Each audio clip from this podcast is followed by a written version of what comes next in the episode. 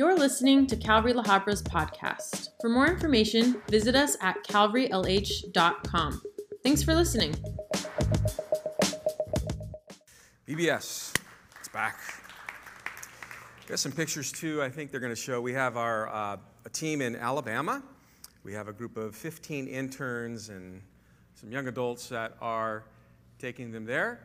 And so uh, they are in Foley. Uh, Pastor Joe Alderetti, he came out of Moreno Valley years ago when Hurricane Katrina hit. We all went to Mississippi. We had a, uh, a work there uh, on a ball field for a year. Many of you guys and people throughout the history of our church went and served there, and so did they. And Joe fell in love with the people of the South, or he fell in love with the food of the South first, I must admit that. And we all did. Then he fell in love with the people, and he felt God was calling him. He's a, he's a surfer like I am from SoCal, and bam, he moved to um, a coast that doesn't have a lot of waves. So I know it was a step of faith. But uh, we've kept in touch over the years, and, and Joe just went out there hardcore, just worked, started a Bible study. God's blessed it. Uh, they got a new building. Uh, last year, they, their new building and was just about to open up, and they got hit by a hurricane. So they called us, and we went out there. Our church went out there, and uh, we were already in uh, Louisiana with one hurricane, and then another one came in and wiped them out. So we've been staying in close fellowship with them. So we thought this year uh, the interns take one pretty big trip around the world, wherever they want to go wherever the Lord leads them, and this is where we felt led. So, would you continue to pray for them? God would use them as we help them out uh, with their building, and they're going to be doing a VBS with them. And they did a youth outreach in their area, brought all the kids around again. And, um, you know, for all of our churches uh, throughout America, it's a challenge to get people to come back around and to come to events.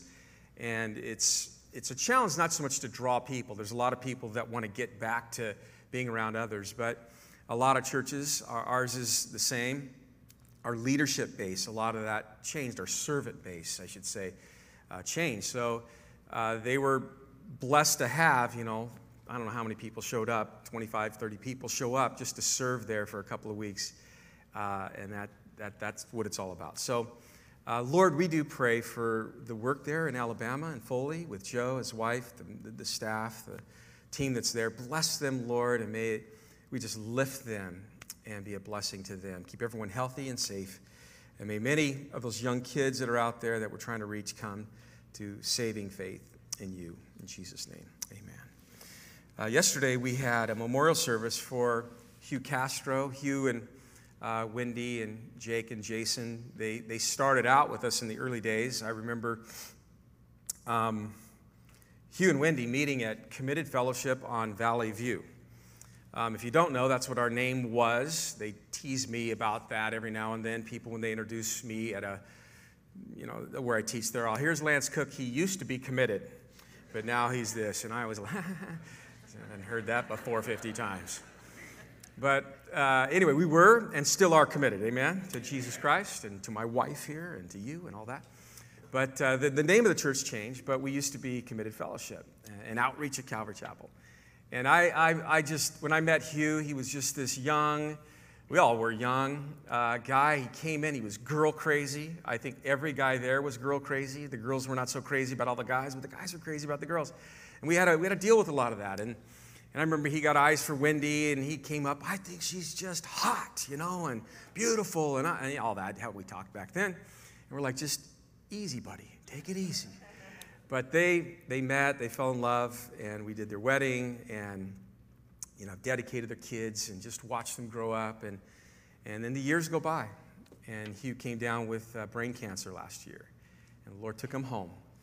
And we were able to spend some quality time with Hugh uh, and Wendy uh, before the Lord took him home, and he just he had this huge smile. And I just, you know, I just, I know where I'm going. I just, I'm okay with it. They're okay because they know where I'm going.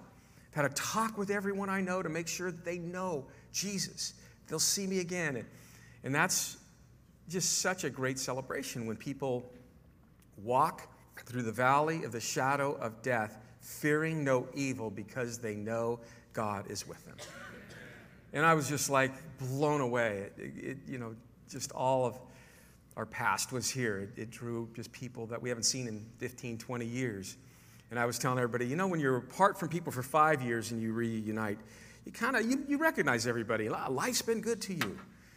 15 years, it's a little bit different. Hey, who are you again? And when did we know each other? But it was great, a great reunion, a great celebration. But please continue to pray for Wendy and the boys and the rest of the family as they, you know, continue on in their journey of faith. Uh, if you see them around here, just love on them. It'd be great. Well, let's turn our Bibles over to Acts chapter 4. Um, and and I, I never really, as you know, title my messages, but last night I was looking at all this and I'm like, wow, there's like a theme here. And if I were to title this message, we just sang it. And the title would be, To Whom Do You Run? We're going to get there in a minute. But I was like, oh, that song just beat us to the punch, you know. But there was a surrender in this room when we just sang a song. And, and the, the, the lyrics of that song, just, I'm running to you kind of lyrics. And you start, the riches of your love. And you start thinking about that. And there was a surrender in this room. I didn't hear Mead or anybody go, hey, everybody stand right now. There was just a, there was something about the relationship we have with God, with Jesus, with God, that at a certain point when we all thought about him the same way, there was a united response in this room. I just want you to think about that. To whom do you run? We are continuing in chapter 4, verse 21 ish, if you can make your way there, of the book of Acts. And Peter and John in the temple, they had just shared the gospel with the Sanhedrin. The Sanhedrin, for you that haven't been following these Acts studies, just to kind of give you the background, I think it's important. Um, that's the Jewish, the Supreme Court of Judaism. 70 men, all on their game. Brilliant men. These were men that when you saw walking through the community, you, you stopped and you paid respect. That's just what they expected, and that's what you did. They were feared. This would have been the group that came together and, and decided that Jesus needed to die. This would have been a group that had enough authority to go to the head of the Roman leader of the empire that you lived in, the Roman leader in your area, your jurisdiction. And their influence was so, so much that Pilate himself was like, ah, I got to do something about what they want. They, of course, were the ones, the instigators that trumped up the, the, all the trumped up charges against Jesus and all of what they were trying to do was accomplished because they had the power, not the right, but the power to see someone put to death. They influenced a Roman leader to where he would crucify an innocent man. Peter and John now find themselves in front of that same council. And it would have been very intimidating. They were only there because as they were going to the temple, you remember, there was a miracle that was produced through them. There was a man that was at the gate, beautiful, that led up to the temple area. He was lame since birth. He asked them for money. They're like, We're broke. We're not going to, you don't have any of that to give, you know, shekels in our pockets. But what we do have, in the name of Jesus Christ of Nazareth, rise up and walk. And he did. A guy who was never walked is now completely supernaturally everything that he would need in his body and his legs, from the ligaments to the muscles to the joints, and instantly made whole, standing there, jumping up and down, praising God. We know that there would have been more than hundreds of people because 2,000 people would come to know the Lord there in that temple area. So thousands of people around the temple saw all of this. They go inside the temple. The man's hanging on to Peter and John. People, of course, outside had already tried to give the credit of the miracle to Peter and John. Peter used that opportunity to go, no, no, no, we're just two average Joes that fish. Okay? We didn't do this. It's faith in Jesus. Jesus. And then he he just right from the heart, no notes, no, no iPad, no just, you, you know, the one that you guys just put to death, and then brought scriptural reference to who Jesus is as the Messiah, tied all of that together, and then they go inside, and the same thing begins to happen with this, the leaders of the temple. They're in the temple. Peter's going to preach the same message about Jesus, case in point it to Scripture, in the temple. And as should be the case. When someone comes into a room like this and begins to preach something contrary to what we believe, you're going to have some leadership that are going to do something about that. And so the, the captain of the guards and all those you know, priests around there that, that were working the temple that day, that whoo, they laid hands on them, put them away, thinking that that would put the message and the impact and the influence of their message away. But it didn't. It says that 2,000 people were saved. 2,000 people heard what they believed, and now we're part of the church. But the next day they bring them back. Now they're before the council, and they're like, the question is, by what authority are you even saying these things? They question them. And again, I said, when I read it, I go, be careful, be careful, because if you ask that guy, he is just going to talk Jesus, and he did. And it put them in a very, very difficult place, the Sanhedrin. It put them in a difficult place because a miracle had really taken place. And in front of the whole town, it says that all of Jerusalem knew about this. By the next day, if you lived anywhere around Jerusalem, you knew that the lame man at the gate was now healed. And you also knew that the guys who were used to perform the miracle said it was this Jesus who healed him, the one that we had crucified just a few weeks ago. That he's alive, that he is God, that he is, they were saying, the promised Messiah that all these scriptures pointed to, and it's by putting faith in him. So the idea would be that the God who parted the Red Seas and does these amazing miracles is still at work through his son, who's raised from the dead. That's the buzz around town. So as they hear Peter and John, they like, get out of here for a few minutes. And they, they confer among themselves, like, we got a problem. And the problem was that the guy really was healed. And now you have a whole bunch of people who believe in what Peter and John were saying was the source of the healing. And so that momentum of the gospel changing lives is now visible. They're seeing this, they're watching this. We've got an issue. All of Jerusalem's talking about it.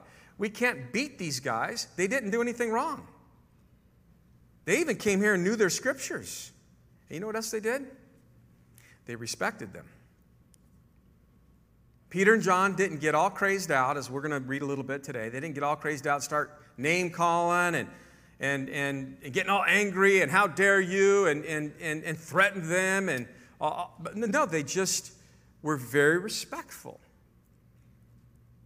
They appealed to the Word of God. They wanted them to know look, this is, they appealed to the Word of God and they appealed to, this, to the Son of God. And this was on display for everybody to see.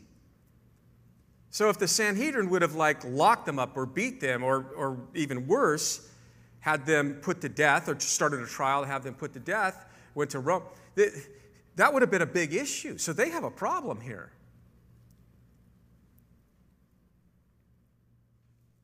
Many, it says, of those who heard the word believed. And as Peter was talking, I think it's important to note again, he was something was happening that was beyond his human ability. If you've ever shared your faith and you felt the Holy Spirit come upon you, and all of a sudden you're saying things that you are like, I've never connected these dots together in my mind. I've never connected these dots together in a conversation. I've never connected these dots together in notes. But man, are these dots connecting. Amen. That was Peter, filled with the Holy Spirit. And he was case in pointing scripture, filled with the Holy Spirit. All of this began, I believe, from the time they saw Jesus raised from the dead, their focus on Him, their focus on themselves, their focus on others, and their focus on life changed. And when Jesus said during those 40 days, it's about the kingdom, that resonated in their hearts. When Jesus told them to tarry and wait in Jerusalem for the promise of the Father, they were all ears and all feet. They stayed there, they tarried. When the Holy Spirit came, they were part of that. They are now familiar with the Spirit coming upon them and walking in sync with the Spirit, obedient to Jesus, giving honor to the Father, walking in sync by the Spirit. We've been using the phrase, where the Spirit reigns. This is what it looks like. The Spirit was reigning in their hearts. So then they're called back into the courtroom in verse 17 and 18, and they're severely threatened. Church, know the world you woke up in today.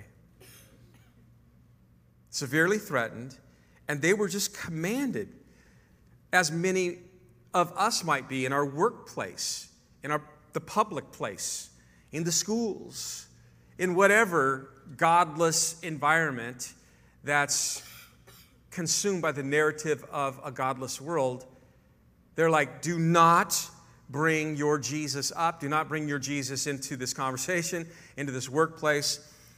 They were severely threatened by the very men who just put their rabbi to death. And they were commanded not to speak at all or to teach in his name. The question What do you do? What do you do when the government says something contrary to what God says? Do you remember the Great Commission? The disciples, they would have just, oh man, Jesus told us to go out into all of the world and preach Him to every nation, to make disciples, to follow Him. And He said that He would be with us always. So, so I have the Word of God commanding me to preach. The, the, the, very word of Jesus was go and tell people about me. Preach in my name. In my name, these things are going to happen. You'll cast out demons. People are going to be healed. In my name. That's a way of saying in my authority, with my authority, with my power, with my assistance. So we're no different. If you're a Christian here today, the Great Commission is our commission. It is not the Great Suggestion, it is the Great Commission. And how many of us have backed off when someone says, no, not here, not now? And you've been greatly threatened. Maybe the job, a relationship, a family thing. You see, we might even say church history would have been set on a different course if in that meeting before the Sanhedrin, they would have caved into fear rather than stood up as men of faith. There might have been a whole different course for church history. No, no, no. These guys were filled with the Spirit, where the Spirit reigns. There's respect. There's the Spirit working through their lives. There is the ability to bring a biblical perspective where it is needed to the circumstances that I'm going through. There was confidence that God was with them. There was a continued obedience to be what Jesus had saved them to be. There was a continued obedience to do what Jesus had called them to do. Commanded to stop preaching. Bless that little guy. Something Jesus required, listen, was something that Jesus was doing, doing through them. Amen? Something about being filled with the Spirit where you're just not intimidated by threats. Something about the Spirit where there's this resolve, this determination to remain faithful to what you believe and what you're called to be, what you're called to do. They showed respect to their leaders by appealing to a higher court and asking the question as they were before them in verse 19. Let's look at this again. Guys, whether it is right in the sight of God to listen to you more than to God, you judge. It was respectful. You, you, you guys can judge among yourselves. We, I'm not going to challenge you. Here. You judge among yourselves whether we should listen to man over God. But just understand, we can't do that. We must obey God's commands over man's. Now, some might question the apostles not obeying the governing body of the Jewish religion. That's authority that God has over you, they might say. And they should have just listened to that.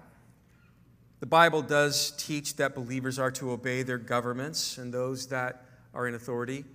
Peter himself would later write about that in great detail in his first epistle, 1 Peter 2 13 through 17. Paul would write about the same thing in Romans chapter 13, verses 1 through 7. But the reaction here, the response here of Peter and John marks the limits of that obedience. They would gladly obey if they could do whatever they were being asked to do without disobeying God.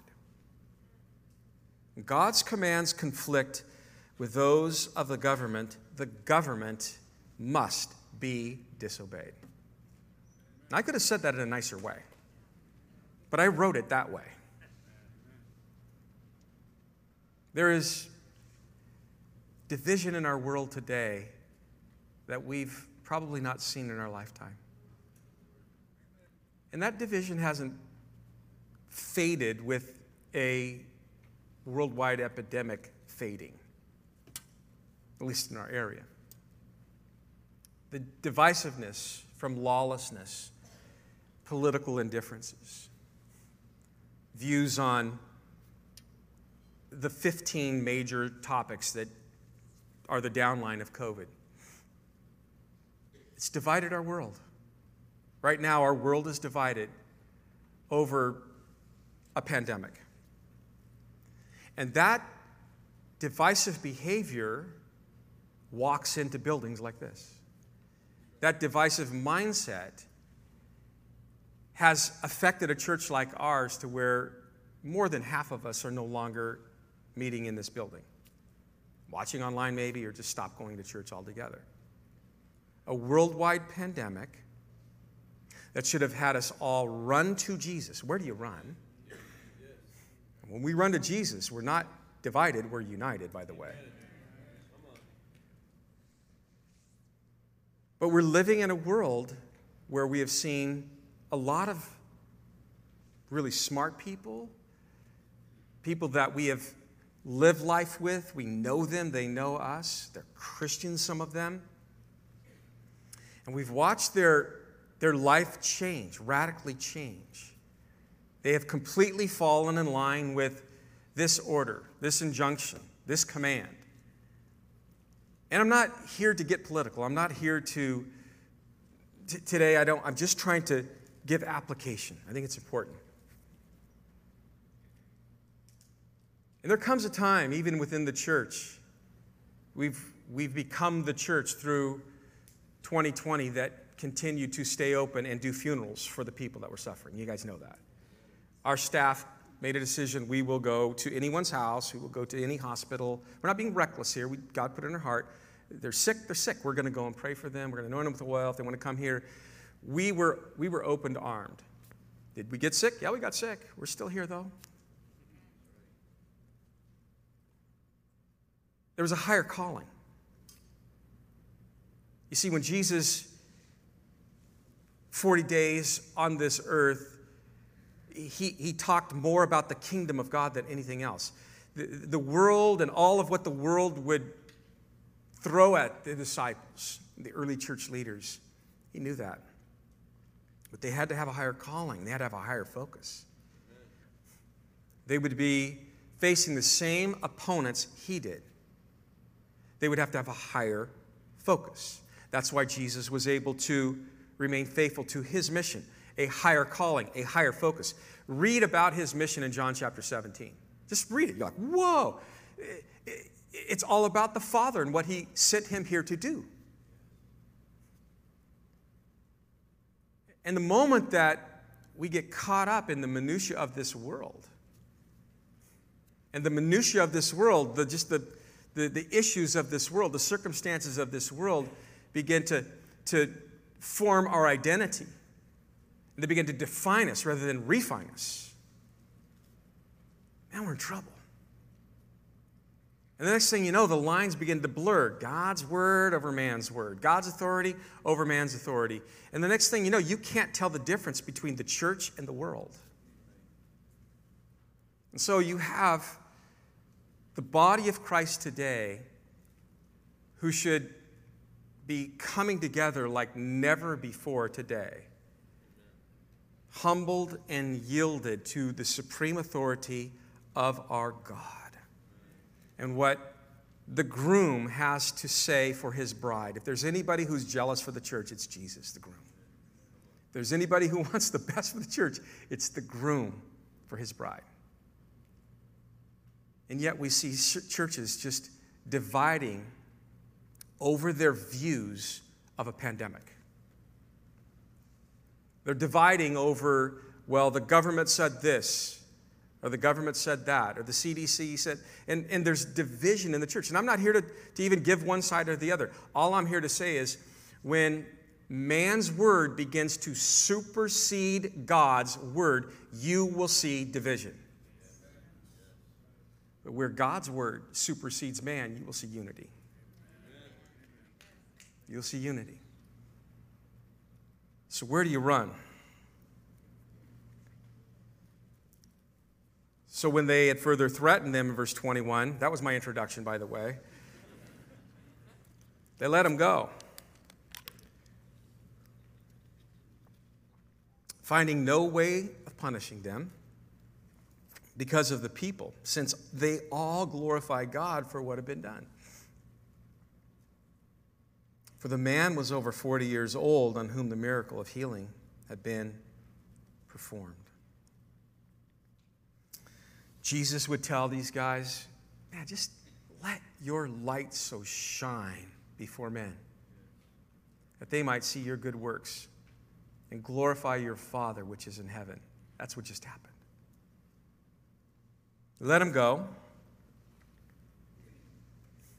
In the midst of opposition, serious, intense threats, they remained obedient to God, respectful to the authority, Later on, Peter would write in 1 Peter 3 13 through 15, And who is he who will harm you if you become followers of what is good? But even if you should suffer for righteousness' sake, you're blessed. Don't be afraid of their threats, nor be troubled. But sanctify the Lord. Let the Lord be everything. Sanctify the Lord God in your hearts and always be ready to give a defense to everyone who asks you a reason for the hope that is in you. Listen, with meekness and fear. That's the attitude of Christ. 23 is the next verse here. And being let go, they went to their own companions. Where do you run? And they reported all that the chief priest and the elders had said to them. So when they heard that, they raised their voice to God with one accord and said, Lord, you are God, who made heaven and earth and the sea and all that is in them, who by the mouth of your servant David had said, Why did the nations rage and the people plot vain things? The kings of the earth took their stand and the rulers were gathered together against the Lord and against his Christ. For truly your holy servant Jesus, whom you anointed, both Herod and Pontius Pilate, with the Gentiles and the people of Israel, were gathered together to do whatever your hand and your purpose determined before to be done. Okay. After they're released, they run to their companions, compadres, hermanos, hermanas.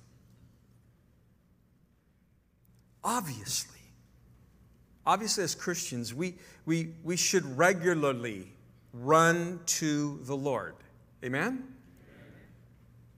But we also have, every one of us have, I, I, I thought about this, a base camp of friends or relatives or both that we commonly run to. And if you don't, you should have. But the question is to whom is that camp? When you run to that camp, who are they? Peter and John had a base camp. They had a base, a group that they identify as their own companions. And I thought this was interesting. I spent some time looking at this, and I looked at this Greek word companion because I, I have my idea of what a companion is in Lori and my family and the friendship and the base of people that I run to. But here, I thought it was interesting. The Greek word means one that is closely connected with something similar. That's what it means.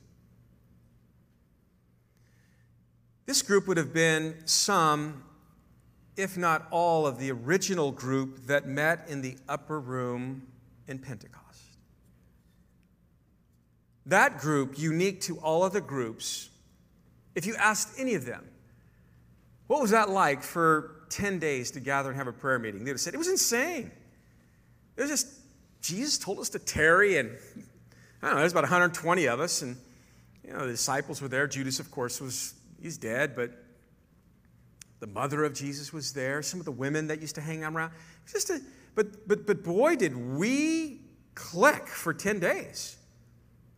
But then we were like melted together as one when the, the Spirit of God, as Jesus said, the promise of the Father would be poured. Whew, man, we began to speak in tongues. I looked around the room and they were like these cloven tongues of fire on the head of people, uh, even on me.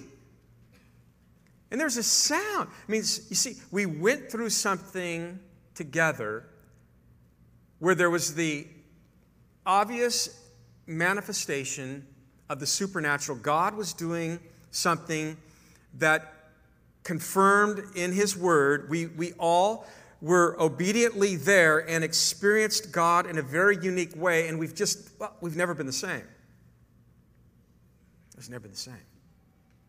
Now, there might have been countless other people that encountered Jesus over three and a half years that might have even been in Jerusalem, you know, for the, the, the week before his crucifixion, during the crucifixion, after the crucifixion. But they just, they, they maybe even heard, you know, hey, wait and tarry. But a lot of them went back home at Pentecost. But, but, but these, we know that in Jerusalem alone, over 500 in some settings saw Jesus raised from the dead. But there's 120 that were like, yeah, we're going to hang out. And I believe as we, we go through the book of Acts, there's a strong argument to say this, this particular group that Peter and John would have ran back to would have been that group that they were from. To whom do you run?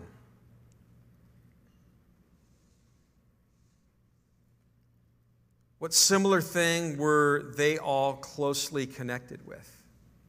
If that's what the word companion means Jesus. What a great base camp to run to. What a great group of companions. A group of companions that would celebrate Peter and John's being used by Jesus and sharing Jesus. You got that group? Does that define partially the group that you run to? Peter and John were able to confidently bare their souls to this group about how they were opposed, sharing again all that the chief priest and elders had said to them. Can you say that about the group you run to? You can just confidently bare your soul about the challenges and the crisis and the opposition that you might be facing in life? Are they the kind of people that you would want to bare your soul to? This group was. After Peter and John shared how they were opposed, the group turned to God and began to praise God. They raised their voices to God with one accord, the group that you run to. Are they the kind of people that praise God, that worship God, that are like in one accord when it comes to God? They were a group that held an unwavering conviction in and about who God is as the creator and the sovereign over all. Lord, you are God who made the heaven and the earth and the sea and all that is in them. Does that mark the group that you run to? They just have this confidence in God as creator and God is sovereign over all, over everything, to, to, where it just gives them complete confidence that God is in control of all of the circumstances. So no matter what news you bring to them, they're like, God. They turn to Him, they worship Him, they praise Him, they thank God because they know Him so well that He is absolutely in control of whatever bad news, good news, or in between you bring to them. Does that mark the group you run to? They were a biblical group that knew God's Word and turned to God's Word as a point of reference for the challenges that they faced in life. Verse 25, they quoted a psalm here, who by the mouth of your servant David had said, Why did the nations rage and the people plot vain things? They're quoting Psalm 2, verses 1 and 2. Part of that psalm had to do with what they were experiencing before them. It was the Holy Spirit speaking through David. They knew about that, and it spoke of the opposition that Christ and their followers would face. And so, as they came to the group, they're praising God. And that scripture, which case in points, brings a perspective from the Word of God as to what is going on with your circumstances, how we need those people in our life.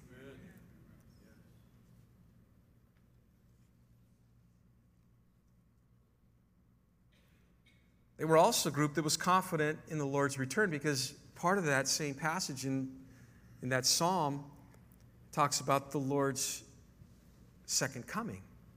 The kings of the earth took their stand, and the rulers gathered together against the Lord and against his Christ. Many scholars in that day believe, oh, that is a reference to the second coming of Jesus Christ. They realized that they had witnessed the initial fulfillment of that, that, that prophecy as the opposition that it spoke about was happening. But the second part of that prophecy, they're just all excited. Oh, he's the one that's returning for us. Does that mark the group that you know you, you run to? You run to them, you tell them whatever you tell them. They're like praising God. They give you scriptural reference like, oh, Maranatha, come, Lord, just come on. Come take us out of here. They were also a group that was confident in the mission of Jesus. For truly, against your holy servant Jesus, whom you've anointed, both Herod and Pontius Pilate with the Gentiles and the people of Israel were gathered together to do whatever your hand and your purpose determined before to be done. Now, many of these group that they ran to, their base camp that they ran to, including Peter and John themselves, had personally witnessed the opposition against Jesus and his mission. That included Herod and Pontius Pilate. It would have been the, the, the, the chief priest Caiaphas and Annas. The Romans that spat on him and, and crucified him, and all of the people there in Jerusalem, the Jews that were hailing horrible words against him and just crucify him, crucify him, all, all of that. They would have seen all of that. But they realized this was all part of Jesus' mission. That the opposition that he faced was part of his mission. And as followers, they looked at the opposition and they connected those dots. This, is, this life is just all part of Jesus' mission.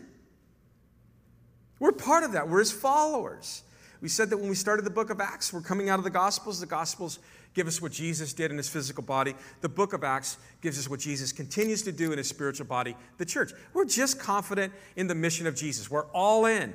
Does that mark the group that you run to?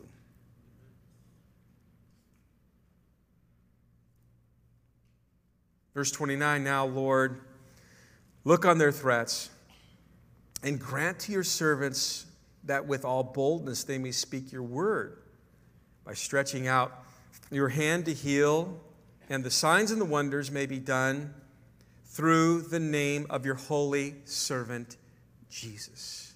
It wasn't just Peter and John who understood who Jesus was and how to tap into the authority and the strength and the power. No, this, they, this whole group had a really sound view of who Jesus was.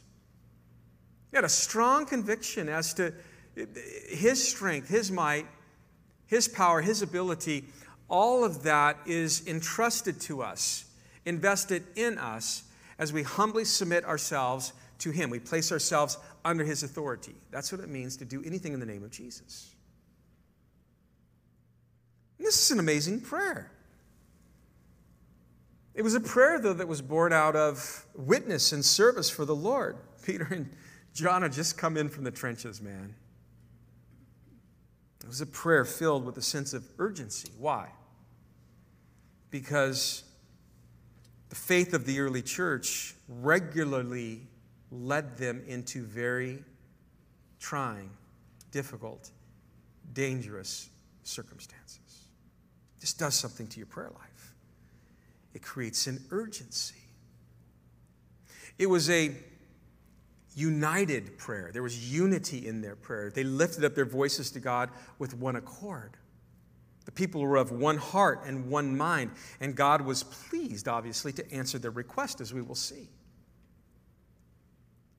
Division in the church always hinders prayer and robs the church of spiritual power and derails the church off of the mission of Christ.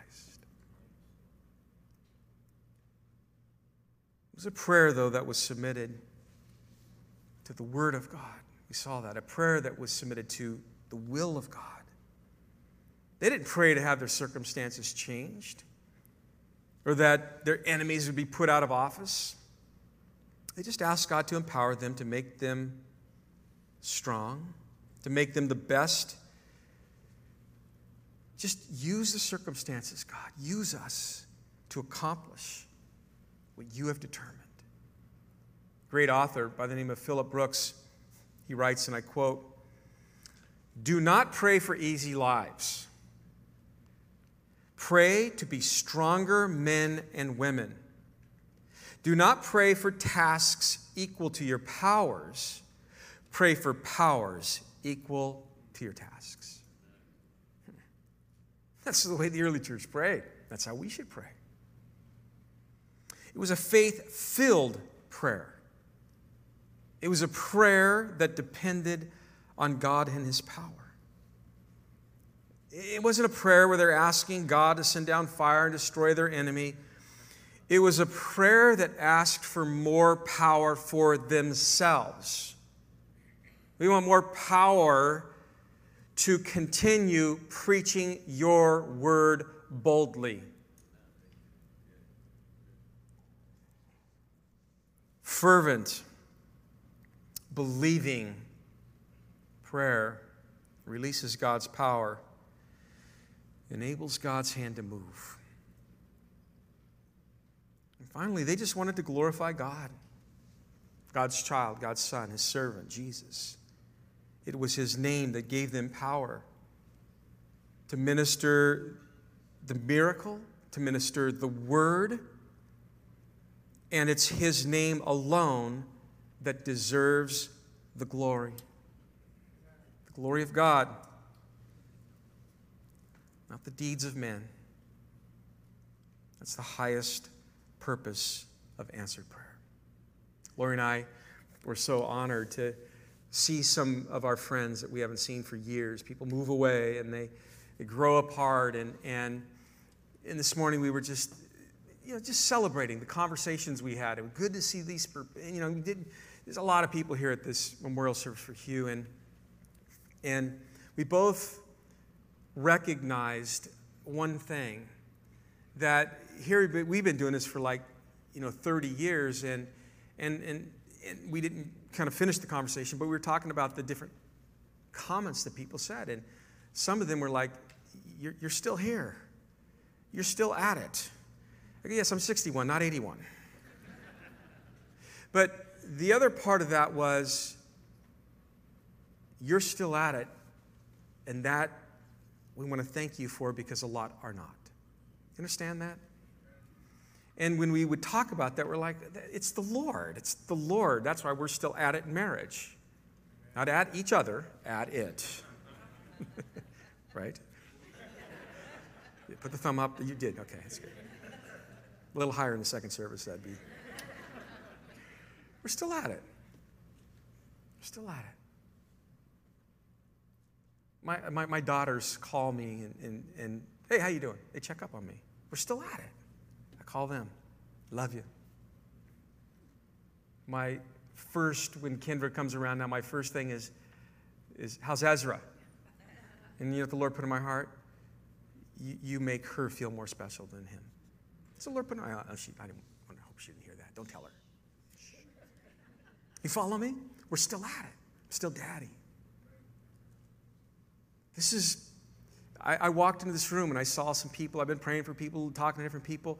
I could barely make it through here, touching shoulders, seeing people. And I sat down and I, I just started crying. I just started crying. And I just thanked the Lord. I sat there and I just said, Thank you. Thank you for this group.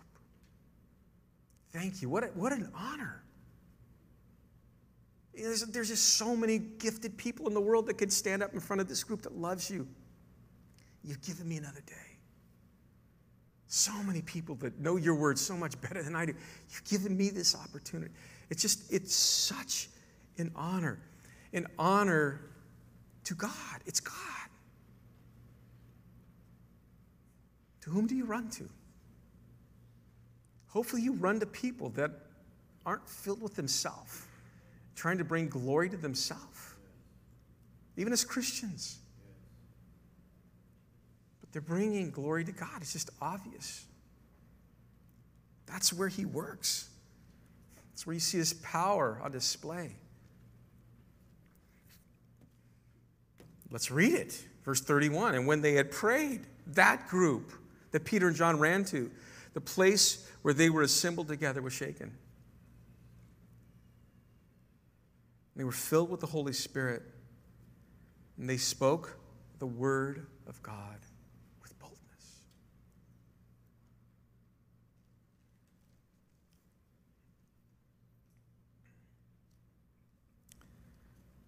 The church had very successfully faced its initial trial of opposition. Instead of succumbing to the temptation of compromise. It became even bolder. Hmm.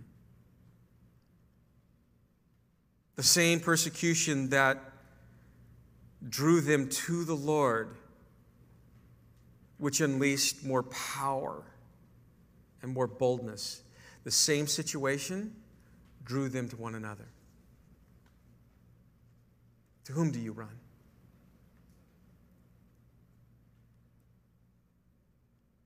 in what will become a reoccurring theme throughout the book of Acts and throughout church history opposition over and over and over and over only makes the church stronger. That's one of the reasons I had a hard time with the faith and prosperity movement, by the way. If you don't know what that is, good. It's just a a twisting of scriptures that basically, I believe, if you understood what they were saying, is God is entitled to bless you and prosper you and keep you healthy. He's obligated to do that. So you name it and claim it, you blab it and grab it kind of thing. That was 20 some odd years ago. But then they, they, they, they these things always get re wrapped. And then it's more of just this real positive thing where we're only saying very positive things. I'm not going to mention names or churches, but it's just a positive. We don't mention anything negative. We're not even going to call you sinners. When we sing Amazing Grace, we're not going to say that saved a wretch like me. We're going to change the word to that saves someone like me. We don't want to offend you because then you might not come back. I don't know how you share the gospel with someone without someone getting a little bit upset the fact that they are a sinner in need of a Savior.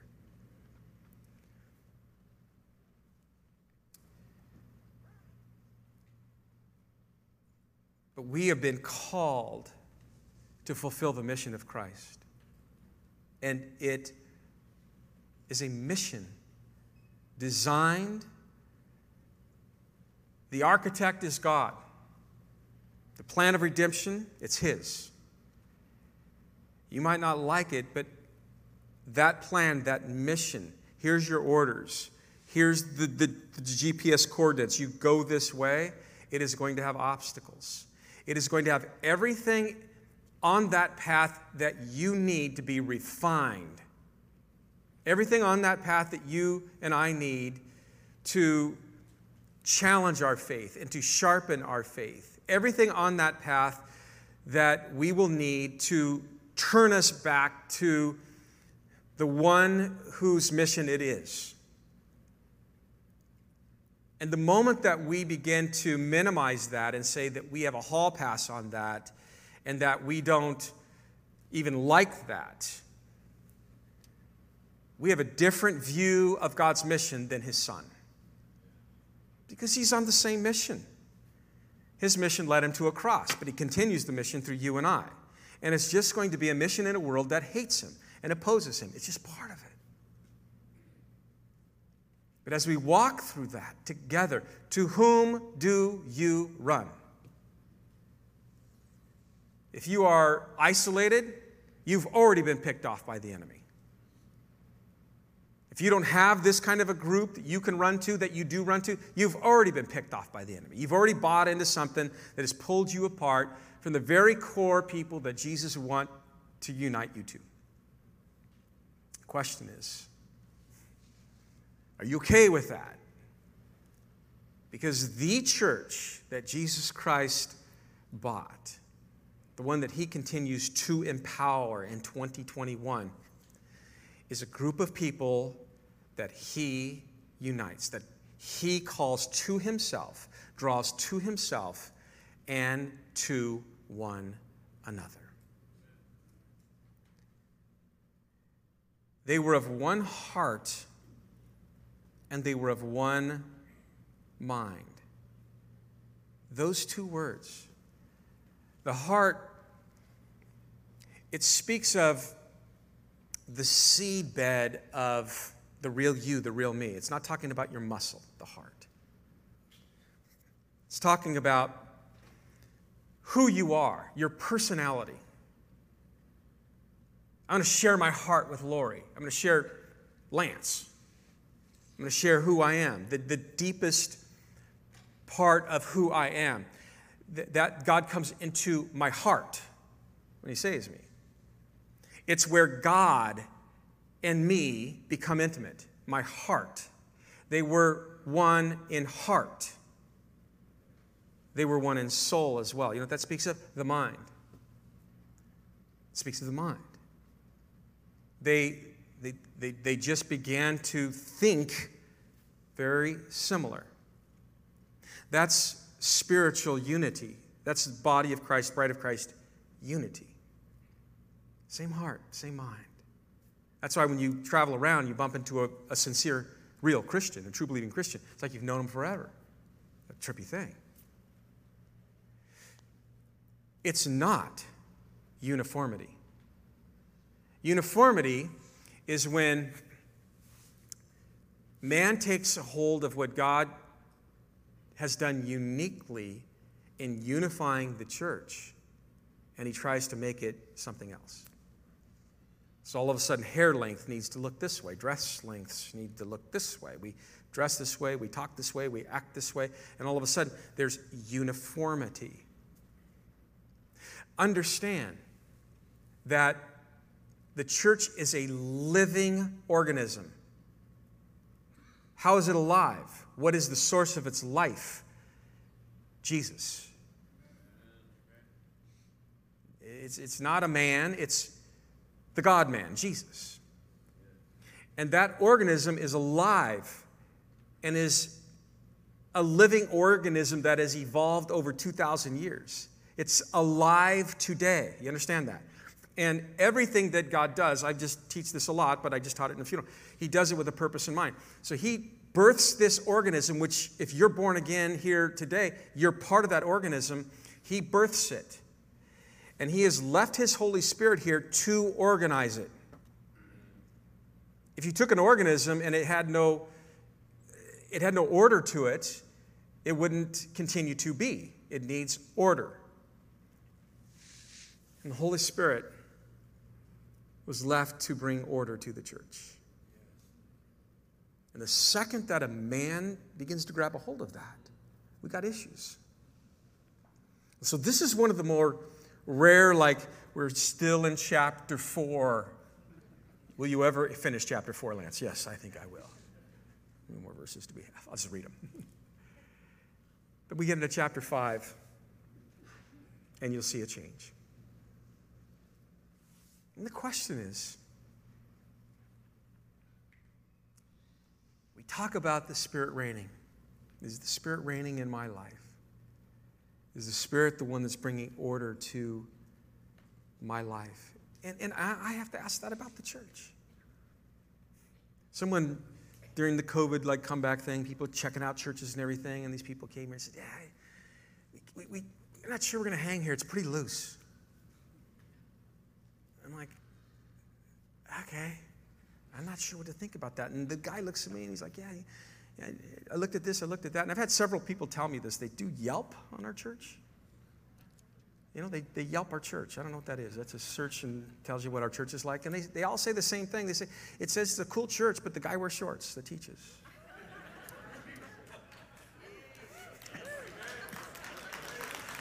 So I, am not sure how that happened. I don't, know, I don't know if we could maybe change that somehow and say, hey, it's a Jesus centered church. Take it away from my legs are good looking, but you know, let's take the glory and put it on God, not Lance's legs. I don't know how we could fix that. But there's so many people that are convinced by the way they've been brought up in the church that uniformity is more important. You understand? Isn't it great that you come in here and we don't measure your hair length or something? Isn't? I mean, that's just one example. Wait a minute, dude, you're a little over the ear. Yeah, go cut that. Come on back. How many of you are glad that you didn't have to clean up your act to come to God? All right. So I'm not pushing, I'm not pushing like, don't abuse the grace, okay? Let's all stand. I'm not pushing that. Let me finish this here real fast. Here.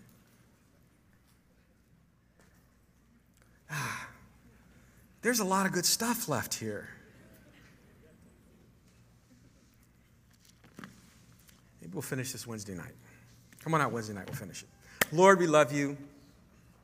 Thank you for your love for us. Thank you for what, what we took from the feeding trough of your word today.